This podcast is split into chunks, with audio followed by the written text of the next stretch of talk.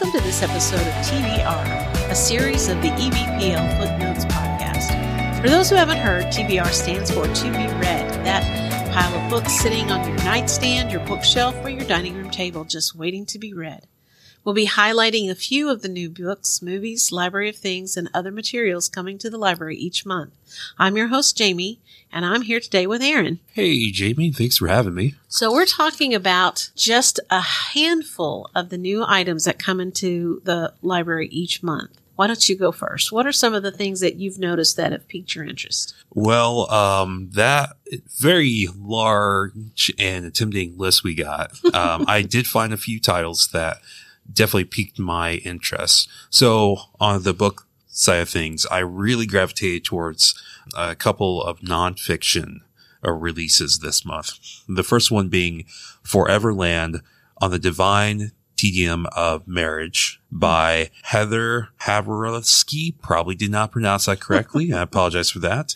And that is described as a funny examination of modern marriage and the intricacies involved in like maintaining marriage in today's lifestyles. Another book, because I'm very fond of this era because I grew up in it, it's just called The 90s by Chuck Klosterman. And it's just kind of like a, a retrospect of the 90s and just kind of the, the major cultural events and happenings of that decade. Interesting. That's interesting. I, I like history and, you know, I think more recently we're thinking of history as not a thing that happened long ago but that, you know, we are in that ongoing life of history. And so just the 90s is history, even though to our minds it's like, oh no, but I remember that time. It can't be history. yeah. And like I think I mentioned this before, the perfect framing for that, you've seen that 70s show, right? I've seen some episodes, okay. yes. So I don't know if you were aware, but they're making a sequel series called That 90s Show. Oh, that's interesting. Which has the same cast because basically the same amount of time has passed in and that show. and now, now they're, uh, yeah, okay. yeah. I can see that. And it's just like, oh man, don't do this to me. 70s Show came out when I was in high school. Okay. So I'm like, I do so not. So you'll get to live both ends of that. yeah. I'm like, I don't need to be reminded how far back that was. But um, on the fiction side, there was really only one book that really spoke out to me, and that was Moon Witch Spider King by Marlon James. That is a kind of a sequel to his previous book, uh, Black Leopard Red Wolf, which is a fantasy novel, kind of like a medieval swords mm, and mm. sorcery kind of thing, based on African history and mythology. Oh. And the sequel, the semi sequel is basically a retelling of the plot of the first book, but from a different character's perspective. Mm-hmm. I really enjoy those books that take and write based on mythologies I'm less familiar with. Yes. And I really feel like those kind of books give a real insight to the mindset of a culture when you really experience their mythology and especially when it gets translated into, you know, current writing. Yeah. And with me, like when I know it's based off of a culture mythology mm-hmm. I'm not familiar with, I know that I'm going to be experiencing something like new narrative wise. And that does personally make me excited to tackle things like this. Yeah. Because everyone's got their comfort zone. Like, exactly. you know, it's like, oh, okay. Don't mean to bash you guys, but the Hallmark movies, there's a formula.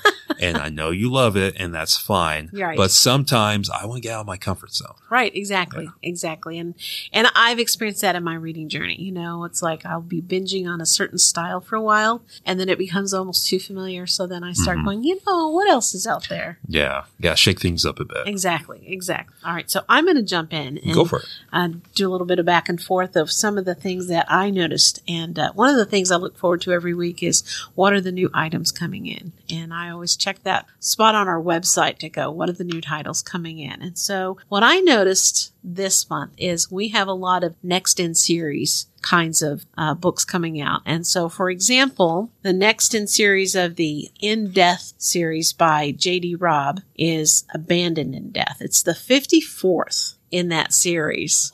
so that is quite a long series. And uh, what I did not wow. know until recently is that J.D. Robb is also Nora Roberts. Yes. And she writes the Awakening series, which is kind of a fantasy slash romance series. And so I have not read either of those series, but I'm really intrigued by her wide genre writing, you know, One's more fantasy romance, one is more mystery thriller. And so, um, although I could see the, the thriller aspect to both sides of that.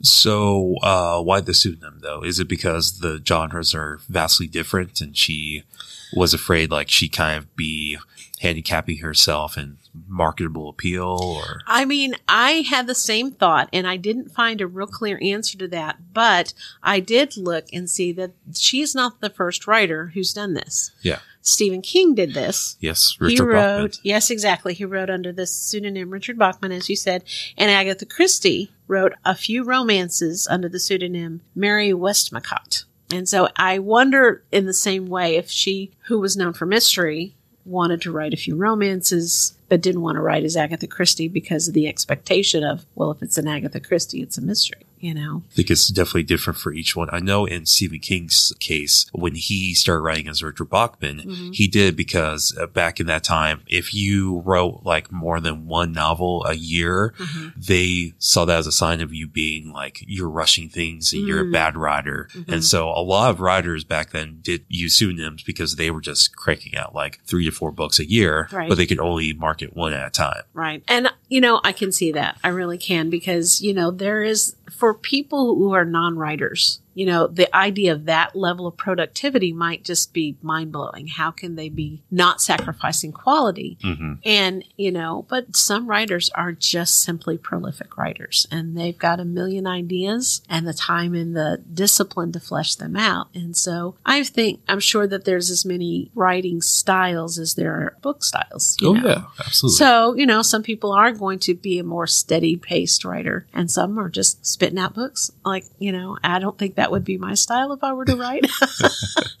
but anyway, so some of the Here we are. other series that are coming out is um, number 14 in the Stephen Stephanie Barron is the author, and it's a Jane Austen mystery series, and it's hmm. Jane and the Year Without a Summer. And the Year Without a Summer was an actual year. It was in 1816, and there was no quote unquote summer that year because in the South Pacific, Mount Tambora had a, a major eruption, and it caused what was called a volcanic winter. And so this book is set in Jane Austen's time in that summer, the Year Without a Summer. And of course, it's this whole mystery of something that happens while she's away uh, recuperating from poor health, and some mystery arises. So that sounds intriguing to me. I, I- like when they draw in actual history to a setting. Yeah, and not only that, but they take like um, familiar characters, but they like put a new spin on them too. Exactly, exactly.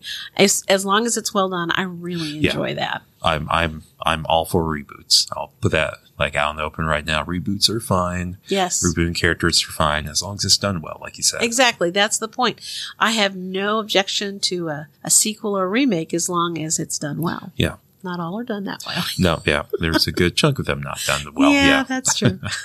and for fans of Janet Evanovich, she is beginning a new series. Uh, the very first book in that series is called The Recovery Agent, I saw that. and it's set in the jungles of Peru. She is all about finding these missing objects or lost things. She's usually hired by a family, but in this case, it's something more personal and close to home. So I'm really curious about that adventure series. So I also have several movies that are coming out this month that I'm really looking Because you're a to. movie buff. I am a movie. Well, I, I I will watch movies. I don't know if I call myself a buff. I don't know if I've earned that credential yet. But uh, now I'm not sure when these are being released by the library yet. But the ones I'm looking forward to first, uh, some good old fashioned horror schlocky fest. Resident Evil: Welcome to Raccoon City. Wow. Which yeah, that That, sounds sound- an interesting title. so it is actually, it's of course based off a video game series, um, but it's also a reboot of the original Resident Evil movie series. Okay. That's that actually has six entries. Started back in 2002. Starred uh, uh, Mia uh, Jovovich, I think is how you pronounce her last name. Um, but this is a complete reboot, closer ties to the plot lines of the um, the original games, and it's from what I've heard bad but enjoyably bad. So I'm pumped for that one. Um, next, there's Catwoman, uh, colon hunted. Now we're superhero movies are a big thing, have been a big thing for the last several years. Um, but something I feel like doesn't get a lot of focus on the mainstream is DC's very strong offerings when it comes to uh, animated movies. Mhm. And this one is, of course, focused on Catwoman, but it is done in anime style, uh, Oh. which they did previously for another strongly anime influenced DC movie called uh, Batman Ninja, which Wow. is exactly yeah. There's there's no twists there. It's it, Batman, Batman and Ninja. he's a ninja. Oh, yeah. okay. Um, I can see the overlap. Yeah. Um, but this one, that one actually like transported with no explanation, like everyone back to, uh, feudal Japan era. hmm And then they're like, we'll just win in Rome, Right, right. But in Japan at that time. So then, uh, the first season of Heels is coming out on DVD, which I've been looking forward to. Do you know, do you, do you watch pro wrestling at all? Have you ever? I do not. Okay. I, I have a daughter and her husband who love it, but it's just never been my thing. So it is a show. Do you ever watch Arrow or ever heard of Arrow? yes, yes, I'm so familiar with that one. Stephen Amell, who was uh, previously Arrow on that Okay, show, mhm. he stars um, in this uh, TV series about a um, a local wrestling uh, league that he inherited from his father, and both him and his brother are uh, wrestlers in. And it's just kind of like a behind the scenes look at this, uh, like wrestling itself. Like if you watch wrestling now, it's presented like as a real sport. Right. But we all know it's not, it's scripted. I'm not going to say it's fake because I get back. When kind of choreographed. it's choreographed, but when people are like, "Oh, you know, wrestling's fake," I'm like, you know movies are fake too?" Yeah. Well, reality TV is reality TV is not reality very TV, scripted most of the time. but it does like that very deep dive behind like the psychology of like keeping up like what they call kayfabe, which is the uh the parents keeping the the show going, like no matter what you're doing. Like Uh-huh. if you're out and about, you're still that wrestling character. Like, Oh, even if you're like at the local watering hole, yeah. I see. I see. I I could see the tension in that. Imagine being the actor who has to be their character Yes. whenever they're in public. Yeah. I wouldn't like. I mean, just imagine if um, Johnny Depp had to be like Captain Jack like all the time. Yes, exactly, exactly. Can you imagine? That would be that would not be a good way to exist. Uh, the last one is House of Gucci, Oh, okay. which is kind of uh, kind of for the same reasons that I'm looking forward to Resident Evil. I'm also looking forward to this one because it's probably not as gory, of course, but Right. it's just got like a certain amount of hamminess to it okay. that I, uh, with like some of the performances I've seen. So that one I'm definitely looking forward to. So check those out. Um, you know, they should be coming into the library this month. Of course, uh, it, some of those you can go ahead and put holds on. Just let someone at the front desk or the information desk know and they'll help you out with that. Right. And depending on when you become aware of that, you may be still waiting a moment. Yes. I get in line for holds, I put placing holds for things that are coming in and sometimes I catch them early. And so I'm early in the line, but I just recently put a hold on the newest Ghostbusters Afterlife movie and I'm like number 54 in the line. so it's moving up. It's moving up, but it's going to be a minute before I get to watch that. And I always tell people like it goes a lot faster than you expect because It's usually true. the new releases we do get a lot of those copies, especially ones we know where we're going to have like upwards Exactly. of 100 people putting holds. I often, as people put holds on, and they will ask me that question where I'm at at line, and I'm like, "Oh, you're number twelve or 37. But I always tell them we have multiple copies, so that'll move more quickly than you expect. Yeah. So anyway, um, some of the nonfiction books that caught my eye. Now I like, and I guess it's a little early to be thinking about this, but I I enjoy camping and hiking, and so as the warmer months approach, I noticed this book, Fifty States, Five Hundred Campgrounds, Where to Go by Joe Yogerst. So I a lot of times we will do my husband and I will do our camping locally, not far away. We've got them uh, a place that we like to go to in Illinois frequently, you know, but we also like day trips and um, just going a little farther afield. And so there's some places I'd like to go. And so that title caught my eye because I thought I could see myself kind of going in an ever widening circle just further away. So one of the places that I have been recommended to is uh, the Indiana Dunes National Park. I haven't been up there yet, but I could just see going a little bit further each year to just some campground or area that we haven't visited yet. So this would be a good resource to start doing a little preemptive research. Oh, definitely. And then Brene Brown, uh, many people know that name now, but she has been well known for the last several years for her research uh, addressing courage, shame, vulnerability, and empathy. And she has just released a new title called Atlas of the Heart. And so I watched her special on Netflix. I think it was called A Call to Courage, and it was excellent. And I've heard her on her podcasts, and she really speaks very, very eloquently and bravely about difficult issues for people to unpack. So I think that this book would be very worth the time to spend on. And the last nonfiction book that uh, caught my attention was called Eating to Extinction by Dan Saladino. Love that title. Saving Rare Foods and Why We Need to. And it has to do with how a number of plant species are going extinct. And this includes varieties of foods that we eat daily. For example, there's far fewer banana species now than there were, and that, that is a dwindling number of species. And the problem with that, that doesn't sound like a big deal. We've always had bananas, we'll always have bananas. Mm-hmm. That's not necessarily true.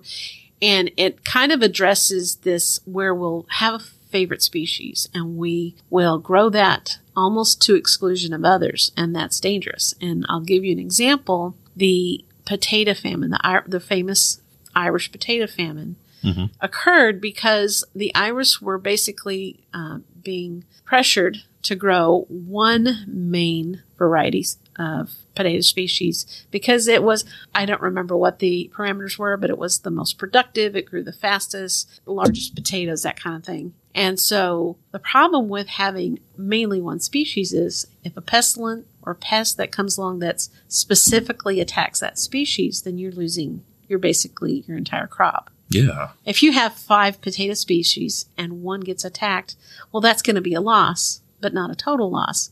But if you're growing one species, then, and that comes along, then you're in a, and which, why it was such a catastrophe when that species was attacked during the potato famine. And it made it very, very hard for farmers and families to survive because their, you know, viable crop was just gone. Yeah. And I, I find like the, the history of agriculture so fascinating. I think they need to teach more of that in school. Mm. Fortunately, I grew up in like a farm town, so Right. it was forced upon me. But You learned it whether you wanted to or not. yeah, but nowadays I'm glad I kind of had Sure. that exposure. But have, have you ever like looked into like the seed vaults throughout? I have. I know world. that in uh, a Scandinavian country, they've got a deep underground vault and they save all kinds of seed species just for this reason to try to make sure that things don't become extinct or if they did, there is a reserve that can be drawn upon. And so um, I remember listening to uh, a man, and this was many years ago, talk about how many varieties of food we used to draw from. And that has reduced and reduced and reduced because people go to the most productive and profitable. Mm-hmm.